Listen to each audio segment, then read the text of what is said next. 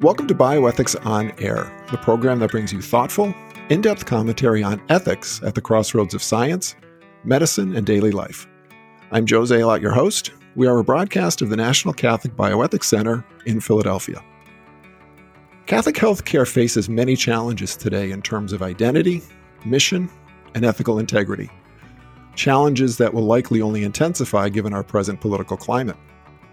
With us today to talk about these challenges and other issues is Jim Spencer, Senior Vice President for Mission and Ministry at Catholic Health in Long Island, New York.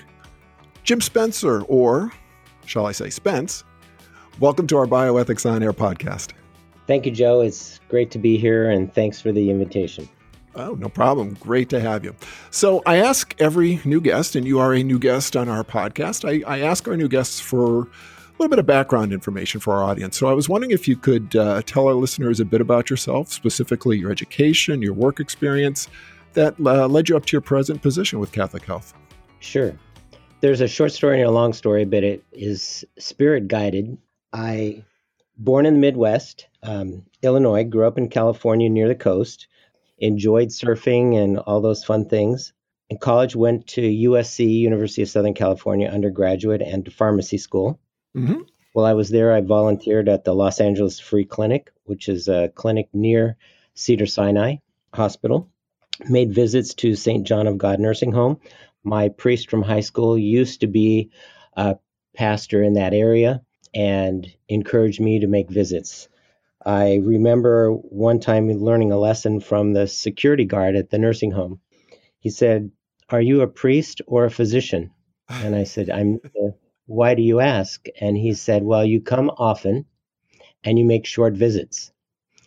so I thought maybe I should slow down and spend a little more time with the um, folks in the nursing home. And my priest encouraged me to make those visits. And he used to go with me every week.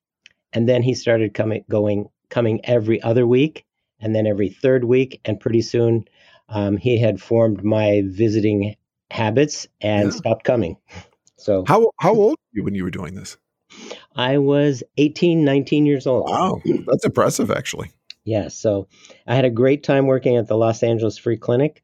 Um, really saw um, how wonderful people dedicated to serving um, people in the community with little resources um, really benefited. And I, I actually got the Hubert Humphrey Award, uh, national award for outstanding pharmacy service to the underprivileged. It was given to one recipient in the United States each year, and I was the very first. what year was that? 1979. 1979. Wow. so I also, you know, when I graduated, we did a, besides community pharmacy, which I loved, we provided home infusion services for patients, including in that time in the early and mid 80s, home infusion for persons with HIV AIDS. And I really saw, um, you know, people who were shunned or um, discriminated against because of their disease and nobody really wanting to care for them um, when they had a disease that was very misunderstood at the time. So, yeah, I, can, I remember gospel stories. Yeah, I remember the 1980s when you know when AIDS first came out and just how, as you said, just how shunned people were. Mm-hmm. Absolutely. Mm-hmm. Yeah. Anyway, sorry, sorry for interrupting. Go ahead. Yeah. And and one one situation was very impressive in my early career. I I you know, we had independent pharmacy and we got a call from one of the um, local larger community pharmacies and they said, you know, we don't do charge accounts. This family has a very expensive $300 medication for their young child and they can't afford it. They don't have any credit cards, and we don't take personal charge accounts. Could you give them the medicine? And certainly we said, sure. So that was like eight, nine, ten o'clock in the morning. About four o'clock in the afternoon, I'd noticed that the family had not come to pick up this prescription. So we called to say that they would deliver it. we, we could have it delivered. And they said, oh, sorry. We, if with all the congestion and things going on with the baby, we forgot to call you and tell you that the baby had died. And to me, you know, a $300 medication was a lot of money in the 1980s and still a lot today. But it encouraged me to get involved in healthcare economics. So I decided to move to Vermont and study healthcare economics with and work for Senator Jeffords, Jim Jeffords, who was chair of the Health and Human Services Committee at the time. And I was off to study healthcare economics. My first class was business ethics taught by a Catholic priest. He and I argued the whole semester about what motivated human behavior or what should. And he um, really encouraged me to take a moral theology course. That summer, um, at University of Vermont. They so I moved from California to Vermont, which was a shock, um, oh, climate yeah. wise. Oh yeah. Uh, was taught by Richard Gula, um, uh, and I really got learned to appreciate moral theology, and ended up getting a degree in theology, and then later, a year later, finishing my business degree. And Senator Jeffords encouraged me when I talked with him about ethics. He said, you know, go study Catholic healthcare ethics in St. Louis and uh, don't do, don't be a politician. so that's good advice. That's where I went met John Brehany, um, uh, who helped me with um, uh, some mission leadership work in Iowa at the Sisters of Mercy, now part of Trinity Health. And we had great time there for seven, eight years. He went on to the Catholic Medical Association. I taught at continued for a few more years, also taught medical ethics and parenteral home parenteral infusion at Creighton University. So I had a good 15 years there. And John called me up later, Dr. Brehany, and said, Hey, there's this great Catholic system out on Long Island. I think you'd be a good fit there. And so I came here, I interviewed, and my first impression is, wow, this place really, really wants to be Catholic with an emphasis on be Catholic. So I had one interview and took the job the next day. it was, um, and it's been a, a blast ever since. A great place. That's excellent. So I, am wondering, Jim, and, and, by the way, John Brehany, um, I think you may mention John is our, he's here at the NCBC now. He's our director of institutional relations. So the connections between you and the NCBC are, are, are, are quite deep um, and, which is a great thing. Jim, tell us a little about, or Spence, tell us a little bit about Catholic Health, your employer. And I'm hearing, I didn't know this until very recently, but Catholic Health is a new name for your organization, correct? Yes. So tell us about that. So Catholic Health Services of Long Island is quite a long name. and we abbreviated it to CHS or Chisley, um, some people would say, and you know, and and we think of we're really six acute care hospitals, three nursing homes, um, hospice home care, and uh, a center for persons that really reaches out and supports individuals with disabilities. So it's a huge, huge um, footprint here on Long Island. And I think we had each had its individual identity and we just we really thought we should be more cohesive and have an appreciation for the the great ministry that happens at St. Francis Hospital, a leading cardiac center, Good Samaritan Hospital, a great trauma center on our South Shore, our Mercy Medical Center, which is a really um, in a high needs area, safety net hospital, St. Joseph and St. Charles and St. Catherine, our nursing homes, um, hospice, home care. You know, we needed to come to together under an umbrella to have a recognition of us collectively as Catholic Health and be able to describe and, and even market some of our um, gifts that we could share with the community. So we have a great marketing and communication and strategy team, and they worked hard with the Diocese of Rockville Centre, some theologians and priests and um, clinicians to come up with, uh, I think, a great um, new logo, um, which really incorporates um, the Eucharist, our approach to humanity, the the cross, and um, what we can bring to Long Island. So we are Catholic Health. Hard to abbreviate that to CHS. C8. You know, you could say is C. What is CHS? Is that like CVS? You know, right. and um, and it really didn't give an identity to anybody outside. Um, so Catholic Health is you know, our umbrella marketing campaign, and we have an HR person. So um, our senior vice president of um, human resources, Tony Pellicano, he says we're Catholic, we're proud of it, and we shout it from the rooftops. Yeah. And I think he, you know, it's HR is a great partner in mission, and I, I think it's it's really a good campaign. So there's a lot that went into the detail of our um, logo and how we are presenting ourselves. Right. I guess it's a it's hard to get any more clear than Catholic Health. I mean that that pretty much says it. It's it's it, that that's yes pretty pretty easy to understand. I'm wondering how or have you heard this may be a bit of an unfair question but have you heard uh, or or have you experienced any reaction from the public have have people said oh we're you know the, the new the new name or the new branding has has there been any reaction that you've that you're aware of yes um, I've heard um, three or four spots uh, of um, you know specific feedback. One in particular, in New York, in New York, we're blessed to have the Mother Cabrini Health Foundation. Mm-hmm. Mother Cabrini Health Foundation is was set up as it's one of the largest, could be the largest, not um, uh, foundation, private foundation in the country, but one of their staff members, um, Dr. Dan Frisella, who really make sure that the grants that the Mother Cabrini Health Foundation gives are aligned with Catholic values. So this is a public, not for profit foundation that gives grants to healthcare with specific tasks, uh, specific you know populations to serve uh, in the state of New York, and they they give grants to not just Catholic entities or ministries, but throughout the state of New York to help the poor, the vulnerable. Um, and Dr. Frisella, we were on a conversation with, with them about some COVID related grants, and he said, Oh, I heard your marketing campaign and Catholic Health. I'm very, very impressed.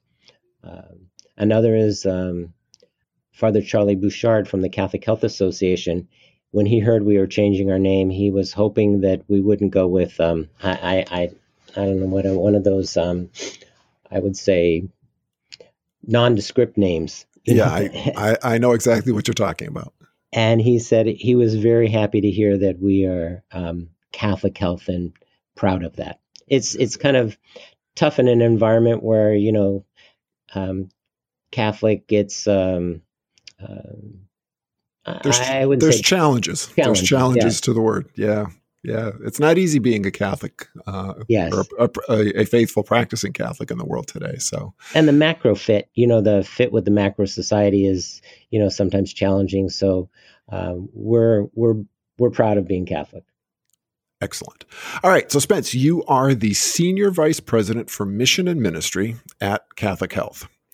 So, I guess the question is, what does that mean? So, what what are your what are your responsibilities in this position, or or kind of what do you do in this job?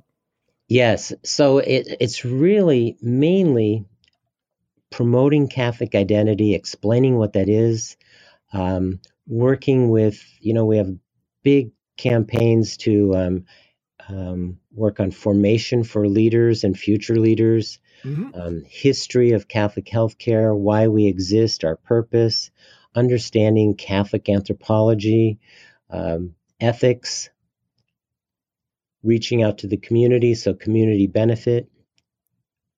Key issue is spiritual care and how we are um, reaching out and meeting the spiritual needs of our patients of all faiths, um, or no faith. Um, you know, we get a lot of patients who come in in the hospital, and when they're asked their religion, they say none or spiritual, not religious. But right. we have well trained um, chaplains, so it's really basically um, Catholic identity formation. Ex- what is that? Because you know, it's easy to be. Uh, to say you want to be Catholic, but how do we manifest that? I know the NCBC has a Catholic Identity and Ethics Review. Um, Ascension went through their Catholic Identity Matrix. I know there are other um, um, ways to assess that, but we're really Uh, I was when I first came here and interviewed with Father Peter and Monsignor Morrissey. They said, you know, Catholic is more than we don't do this and we don't do that and we have mass and um, uh, we just do everything else like everyone else. So having people recognize what they do every day is part of the mission. Yeah, and we're going to talk about what we do is just as important as what we do. Yeah, exactly. Um, I, I, do want to come back to you. You mentioned chaplaincy, and I'd like to come back to that a little bit later. But I, I, I, always ask this question to people because it's it's kind of a fun one. What is a Spence? What is a, a typical day? Whatever that, however you want to define that. But what does a typical day look like for you? So sometimes typical day is, you know, we are working on improving our ethics committees or our responses, and so we'll have um, ethics committee meetings. Um, sometimes we will have ethics consultation. Uh, we have mission and ministry um, committees at all of our hospitals, and so we'll try to in, incorporate that. Sometimes you have your plan for the day, which would could be all ethics, um, and you end up doing community benefit, you know, or outreach, or um, the day um, is so variable. And what I think is, you know, having these different degrees in different fields, um, you know, pharmacy, business, theology, ethics. Um, I get to use every one of those right. um, sometime during the year. So it, it, it's really good. And, and one of the things was, you know, we were talking about employee benefits. And again, our great human resources person, we said, you know, why are we charging health insurance premiums to our employees equally. So it, it doesn't matter if your income is $100,000 a year or $40,000 a year, you pay the same um, insurance premium in our employee benefits. So we worked with HR, did some calculations, and we came up with a stratified um, option to our lowest paid workers paid zero for um, their insurance um, premiums taken out of um, their paycheck and higher paid executive. So it was kind of a gradual, um, and, and to to me, that decision reflected our mission and trying to bring the best value of being an employee at Catholic Health. By the way, we were Modern Healthcare is one of the best um, employers, um, and I think the only healthcare employer on Long Island to receive that recognition. Oh, congratulations. So, Spencer, the NCBC has a, a pretty good relationship with Catholic Health. Um, I've only been here for well, a little over three and a half years now, but uh, I I know that this this relationship has gone back a ways. I wonder if you talk about that a little bit. What uh, talk about the relationship between Catholic Health and the NCBC? Yes, so we have a very very committed bishop um, we are sponsored by um, the Diocese of Rockville Centre, and four founding congregations kind of make up our the history of our system.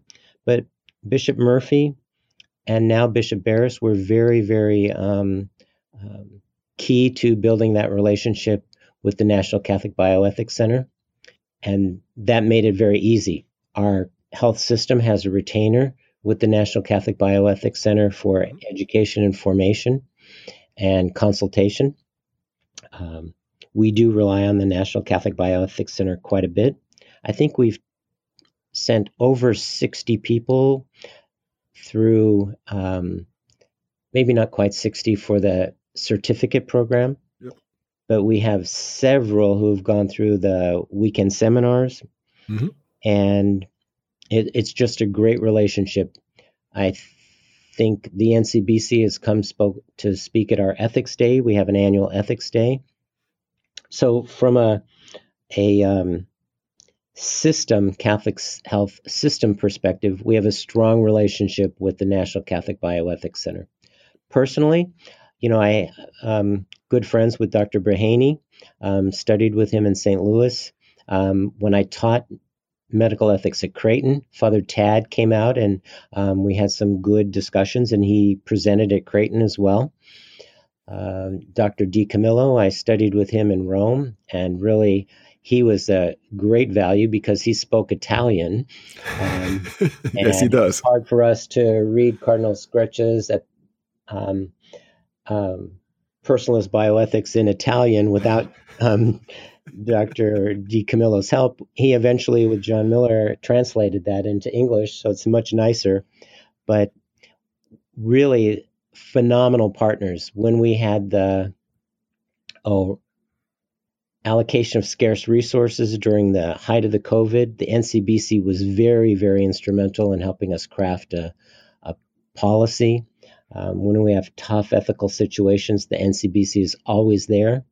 Um, so you've been training our folks, um, um serving as consultants, and really it's a phenomenal relationship. Yeah, yeah. Well, thanks for the commercial there, Spence. Appreciate that. But uh, uh, actually, I, I, have to let you know too that um, we, when when people ask us about model Catholic healthcare systems, you guys are on the top of the list for that as well too. So it's the relationship goes both ways. So it's it's it's a good thing. So so moving on. So we mentioned you you had mentioned earlier, and I said I wanted to come back to it. Uh, the, the, issue of chaplaincy, and I, I was wondering, just kind of starting off, I was wondering, can you tell us what what role does chaplaincy play in Catholic healthcare? Yes. So I think, you know, to have a strong Catholic identity, I think you have to have a spiritual grounding. I think, you know, in that understanding of body, the human person as a body spirit entity. So I think we are really pushing board certification of our chaplains. We have 91% of our full time chaplains board certified. We have a phenomenal clinical pastoral education program. We have Father Jack Crabb, who's a Jesuit, um, who leads our program. We have um, Katerina Mako, who is a um, Fordham grad, who's really uh, in charge of spiritual care for our system. We do a lot um, with making sure that our chaplains are well formed and capable of addressing the spiritual needs of all patients and um, communicating well and contributing to the healthcare team and how spiritual care can improve those those outcomes.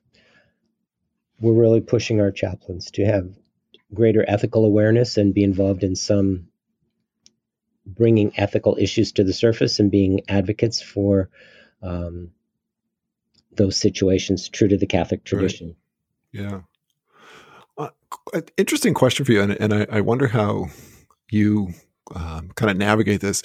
I, I, I, was sort of in your position for a, a short amount of time at, at, Mercy Health, so I don't. I, I have a little bit of experience with this, but certainly not to the extent that you did. Now, we had chaplains, and I'm sure you had chaplains as well, who uh, who are from numerous different denominations, mostly Christian denominations. Um, but being Catholic Health, obviously being a Catholic health facility, how do you how, how do you form your chaplains, particularly those who aren't Catholic? Yes, so we have a very, you know, we're we're proud of, you know, APC and um, NACC and NAJC are approved certifying bodies. Mm-hmm and we work with ACPE to make sure that our program is accredited. I think we're accredited for eight more years. but we make sure that we're grounded in a Catholic understanding of the human person. We make sure that our chaplains who are other than Catholic are able to appreciate the, the sacramental needs and commitment of the Catholic um, patients. And we also make sure that uh, our all of our chaplains are able to minister to persons of all faiths. So we we have programs where we have 100% of the clinical pastoral education tr- education is um, clergy. Sometimes it's 100% priests. Sometimes it's a mixture of lay um, and others. Sometimes it is um, predominantly um, other than Catholic Christians. sometimes we have um, other than Christian uh, folks in our CPE program, and the dialogue amongst those is very, very forming. but we do make sure that there's a good understanding of the sacraments because some of these patients, some of these chaplains may work at other than Catholic health um, hospitals right. and need to be able to or need to know how to um, provide spiritual care to Catholics in those settings. Oh, so yeah. it's um, we do a lot of um, formation with our extraordinary ministers of Holy Communion and our spiritual care companions or spiritual volunteers. So I th- so I think it's you know our s- clinical pastoral education program is grounded in um, a Catholic understanding of um, body, spirit, entity, and the uh, human person in light of Christ.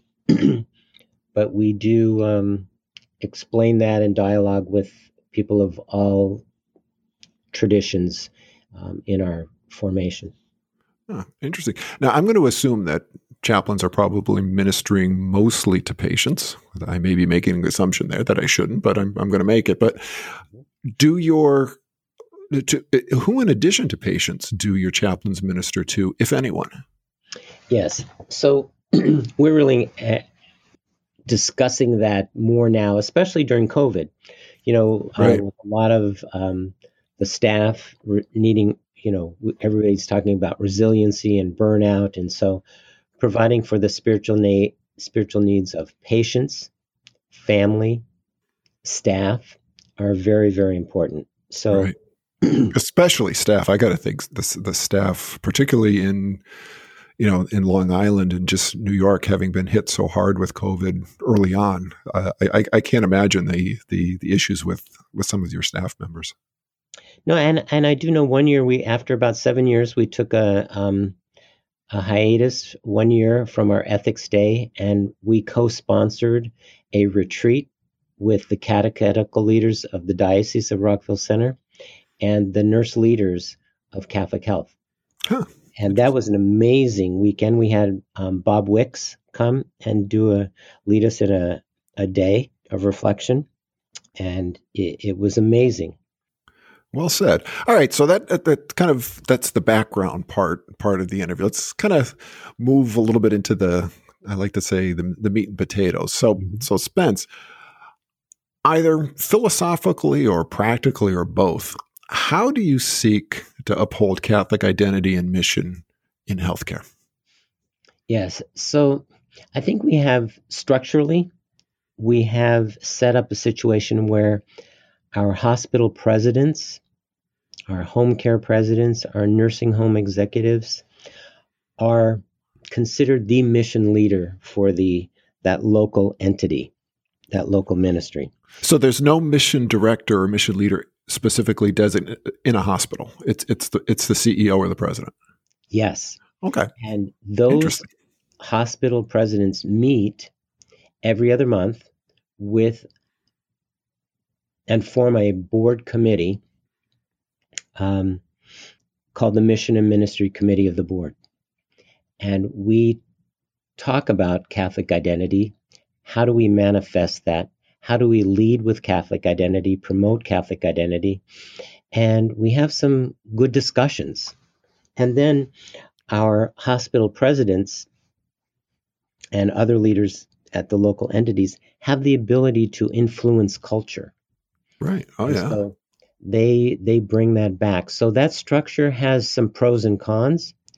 Sometimes when we come to the meetings, you know, the the hospital president relies on the director of pastoral care or the community outreach person to kind of keep them in the know of what to what are the highlights to report of what's going on at the local entity because they're very very busy right but it's nice when the hospital president is asking those questions about catholic identity at the local entity.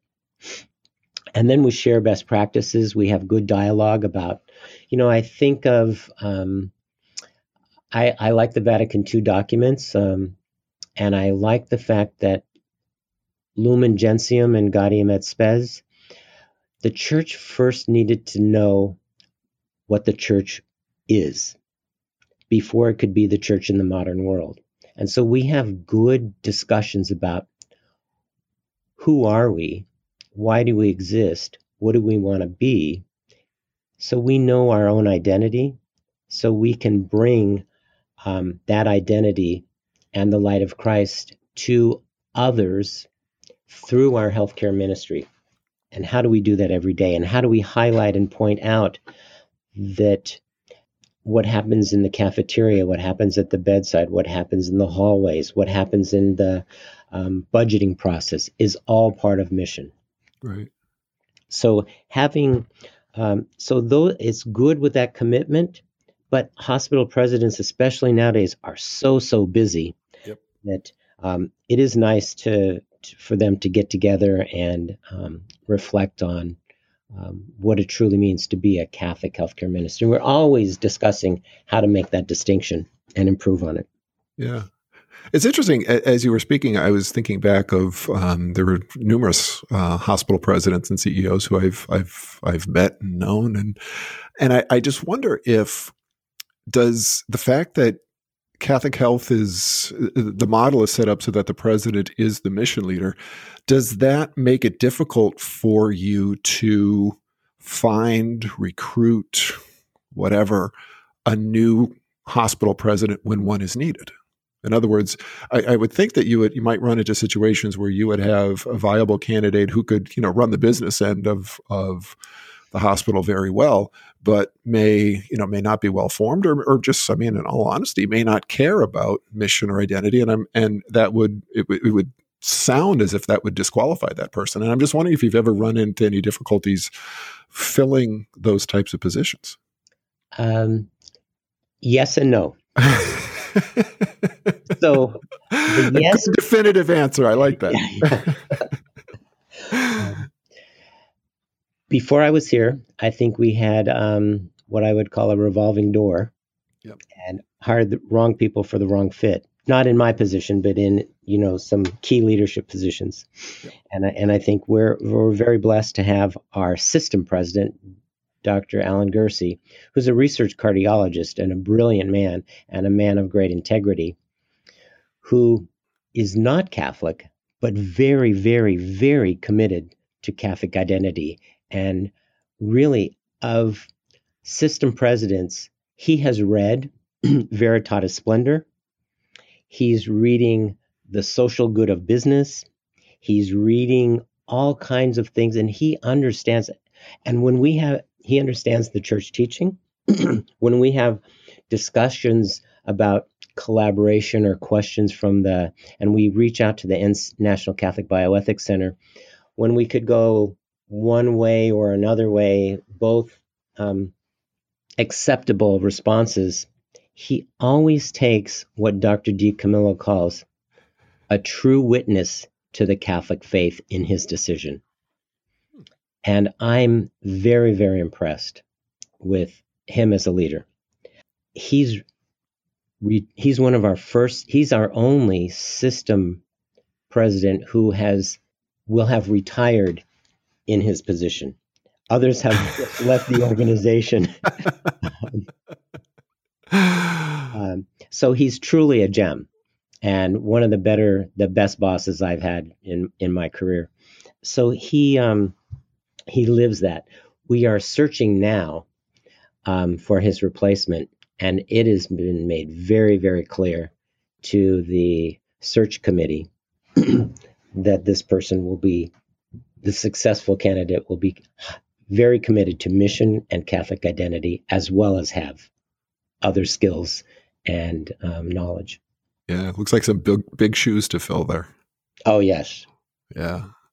So Spence, what uh, uh talk to me about some of the external challenges that Catholic Health faces? We'll, we'll, talk external and then we'll talk internal. But what are some of the external challenges that Catholic Health faces with with regard to its Catholic identity and its mission? Yes, certainly. I would say macro fit with society. Sometimes the Catholic values, I think, in a culture of relativism where everybody wants to define their own happiness or have that, what I call a thin description of the good for human flourishing. Right. Um, that tyranny of relativism, which is um, a term that some folks use, I think is is very tough when you don't understand what I think is the depth of the Catholic position. And and I what I use is um, Father McTague, who is a philosopher, Jesuit priest, and he uses the wedding cake analysis. And he says, for you to have a, a moral claim or an ethics position, it needs to be consistent with the anthropological position you have and the metaphysical position you have. So metaph- your position should have alignment, metaphysics, anthropological, and ethics. If those are not in line, it's incoherent. Right. Now, he's not saying that just because they're in alignment, you have the answer or the truth, but he, I, I think a lot of people don't appreciate the need for the alignment for internal consistency and coherence. And I strive to teach that that is important and the depth and cohesiveness and internal coherence of the Catholic position when it comes to medical moral issues is well thought out. Yeah. Yeah. So I so we struggle with um, being asked to provide services that are contrary to our teaching. We're not saying people don't have the autonomy to do that elsewhere. We're just saying don't ask us to be involved in those. Um, are we struggle with um, some of the legislation that gets passed that can be um, aggressive. I think the in New York we just introduced the physician assisted su- we didn't it was introduced into the legislature physician assisted suicide. So the New York State Catholic Conference, um, the Catholic Health um, System, the diocese were were meeting with our legislators to educate them on that. Um, so we're always having to be catechetists when it comes to, um, you know, how does this resonate with um, um, church teaching and why is it good for the human person? I think, um, and how to how to communicate that in a way that doesn't just seem like, oh, we don't care what you think, but try to explain our position. And um, I think we're we do that with pretty good success. We have a great legal department. There are many of our attorneys have certificates from the National Catholic Bioethics Center. One um, in particular has a master's. Our lead counsel, um, very our former lead counsel, very very grounded in um, Catholic tradition, went to Georgetown. Our current lead counsel, very instrumental in um, who's not Catholic, but uh, very instrumental in working with the Archdiocese of New York and creating some of the pro-life legislation um, early in her career. So um, I think we do have those challenges. and we, I think if we provide other centered, Christ centered um, healthcare in a way that touches people at that deepest level of compassion and care, um, as well as the expectation for excellence in healthcare services, we bring people along. Yeah it's how you how you have the how you bring about the dialogue. It it contrasts to what I say 1727 when the Ursuline sisters came and you know the United States was growing as a country. Communities were clamoring for please have the sisters open up a hospital in our community because those values resonated and were consistent and a great macro fit with our community. So as values have changed, it, it becomes harder, but we need to be, um, we need to know our position well and um, be able to articulate it and explain it in a positive way. Yeah. I'd like to just ask you a, a, kind of a practical example. I mean, you said some of the challenges that you guys face. I'm sure contraception is because that, that's just, that's a challenge faced by Catholic healthcare all over the place. You mentioned uh, assisted suicide being introduced in the state of New York. I'm wondering, have has Catholic health been affected by? And I'm, I'm trying. It was about a year or so ago when the state of New York uh, put into uh, legalized or put into effect a very, very incredibly permissive abortion law. And in fact, you know, the Governor Cuomo, you know, mm-hmm. lit up the uh, the. Um, I know it's not called the World Trade Center tower, but you know it the yeah. Um, and I, am wondering, State Building or yeah, it, well, it was uh, the world. It, it's uh, the the building that's oh the, the, new, new okay yes yeah. Mm-hmm. but mm-hmm. and, and made you know just made such a, a, big deal out of this that oh my you know we can abort children up to birth and everything else and i'm wondering has that issue impacted catholic health at all well we have um, we don't employ many obstetricians gy- gynecologists or obgyn physicians we do employ some we have maternal fetal medicines contracted services, and we employ a phenomenal, uh, a few phenomenal um, gynecological surgeons. We have a Gianna Center um, uh, with three Gianna physicians. Uh, we also have the bishop has reconstructed our and established uh, what used to be um, our pro life office to um, the Office of Human Life, Family, and Bioethics. And so we're very, very active in education on issues. We're working with um, the National Catholic Bioethics Center, Dr. Brehany in particular, our Women's Health Services line, to have a better response to abortion minded um, couples right. or women. Yeah. And not just say, have the baby, don't do this, don't do that, to see what are the reasons people feel almost forced at times to make that decision. And we want to have a response to that in collaboration with Catholic Charities, um, our Catholic colleges, Catholic high schools. And I think um, we're going to play a part to um, um, create something special. Our Chief Operating Officer, Dennis Verzi, been in Catholic for um, Catholic Health Ministry for most of his career, if not all. Um, leads those initiatives to establish three Gianna centers on Long Island. Um, or actually, we have two on Long Island and one in Manhattan. Mm-hmm. And is now leading a, a pro life OBGYN um, service line, women's health service line um, that will have primary care and obstetricians and be able to respond to crisis pregnancies in a way um, that a standalone free crisis pregnancy couldn't um, couldn't do. So it's um and it's not, you know, it's it's just all encompassing in the way we do things. And I think Dr. Carpentier, one of our Gianna physicians, when somebody's diagnosed with a pregnancy, um, his his response is congratulations versus, oh my gosh, what are you going to do now? Um, I, I, think that's uh, you know that just initial approach and we're here. We're here for you, even when this pregnancy is unexpected. We have a phenomenal um, Mercy Family Care Center. That it is like um, when we get a call from somebody who's in need, we give them physical, um, um medical services, spiritual care, um, psychological services. We collaborate with and connect them to um, um, housing or other material resources. So it's um it's a comprehensive approach. But we're we're not perfect at it. We got to get better. Yeah. Well, welcome to the club because we're not perfect either. So, Spence, we've talked about uh, external challenges with regard to Catholic identity and mission. What are some of the internal challenges that Catholic Health faces with regard to, again, the same issues, Catholic identity and mission? Mm-hmm.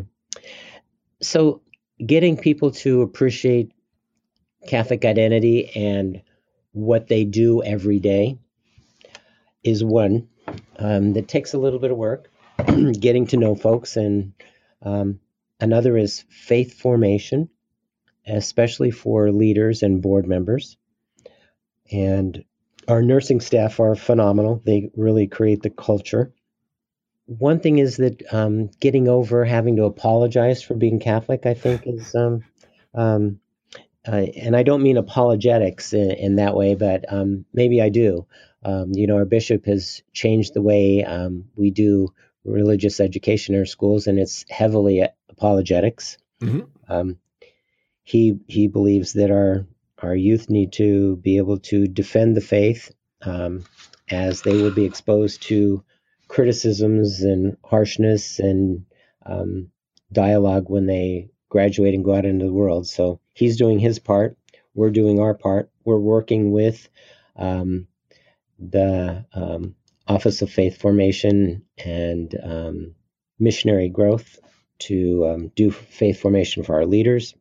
We're reaching out to you know other places. We're developing experts who can talk on different things like Catholic social teaching, medical moral issues, the healing ministry of Jesus, history of Catholic healthcare. Um, so we've got some piloted programs we've done with uh, 50 of our leaders. Our organizational development person talks about employee driven innovation and uses the terms subsidiarity and solidarity. Yep. Um, so, um, who happens to not be Catholic, but really has taken a liking to the appreciation of that. We do send a lot of folks to um, uh, ethics education and mission formation. Um, we have a few people going through the certificate program at Aquinas Institute in St. Louis. Mm-hmm. We have some getting a master's in mission leadership.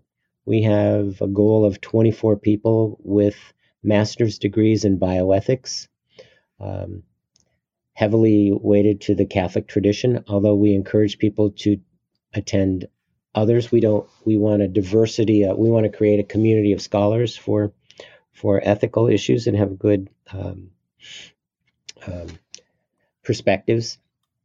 So I think but I'd say if it's an internal challenge, I would say faith formation is probably the one issue facing Catholic health, um, specifically around Long Island and Catholic health across the country in general. Yeah, I was just going to say the same thing. You're, you're listening to you. I don't. I don't think what you're saying is unique to Catholic health on Long Island. It's it's really it's an issue across the board. Um, so another thing is those micro losses. You know, certainly what we do during Advent and Lent are are nice. Um, just to have a prayer before a meeting is is is nice, but all those um, practices and rituals add up, and and I think we need to be mindful of um, those kind of things. So micro losses, pay attention to those micro losses because they're like venial sins that you know they pretty soon they become I think the Catechism says talks about an enormous weight. Yeah, no, I hear you. I hear you. So we at the NCBC we started a couple years ago um, tracking our ethics consult because we wanted to see what what you know what are the things people are contacting us about what are what are we what kind of issues are we dealing with the most so i ask kind of the same question to you what clinical and then we'll talk on the clinical side here so what clinical ethical issues or challenges do you deal with at Catholic Health? I would say most often um, our clinicians are most interested in education on end of life issues. Yeah, I, that's what I figured you would say. Yeah. Mm-hmm. Um, we have um, one of our um, physician assistants is an ethics chair at St. Francis Hospital. He's a um, director of the cardiology uh, uh, service line there, and he he talks about futility and I think has actually written some papers for ethics and medics. Um, we have our um, Our Lady of Consolation nursing home, who's really um, done a lot of um, self education on issues involving nutrition and hydration, mm-hmm. and morally ordinary, extraordinary um, care and decisions in that regard. Uh, we're very clear with our palliative care. We have some palliative care um, nurses and physicians interested in ethics education with end of life and making sure we're um, we know the difference between killing and allowing to die, and um, sometimes um, while direct killing of the innocent person is never ever acceptable, but allowing to die is sometimes morally acceptable. and the nuances and um, other things we struggle with patient autonomy when the family wants to um, make a decision that's contrary to the wishes that we have documented when it comes to the family right. strong um, surrogate laws in new york um, healthcare proxy laws so we have a good legal team that helps educate our clinicians on the legal and ethical it's nice when they're well versed in both Mm-hmm. And we have a, a legal department where, you know, I'm advocating to our clinicians call the legal department. The, the attorneys are great. Right. And they're a resource. You know, a lot of a lot of clinicians get nervous talking to attorneys because they've you know they're always um, dealing with the other side of the issue of uh, Right. defending against attorneys. But we have the best attorneys ever when it comes to um, physician contracts and collaborations, and the ethical and religious directives are built into every single one of those. Good. All right. So, Spence, what final words of wisdom do you have for our listeners today? Um, know who you are, know your mission statement, um, be grounded, and do the best you can, and appreciate being Catholic. I, I, I always say I, um, you know, I work at a Catholic health system, I coach at a Catholic high school, and I teach at two Catholic universities. So it's Catholic, Catholic, Catholic. There you go. Jim Spencer, Spence, thank you for joining us today on our Bioethics on Air podcast. My pleasure. For more information on these topics and other bioethical issues, please visit our website, ncbcenter.org, and subscribe to our publications, Ethics and Medics and the National Catholic Bioethics Quarterly. The views expressed on Bioethics on Air are not necessarily those of the National Catholic Bioethics Center. If you have comments or questions about this or any of our podcasts, or if you have suggestions for future po- topics, please contact me, your host, Joe Zalot, at jzalot at ncbcenter.org. For archived editions of our podcast, please go to our website, hover on the Blogs and Podcasts button, and then click Bioethics on Air.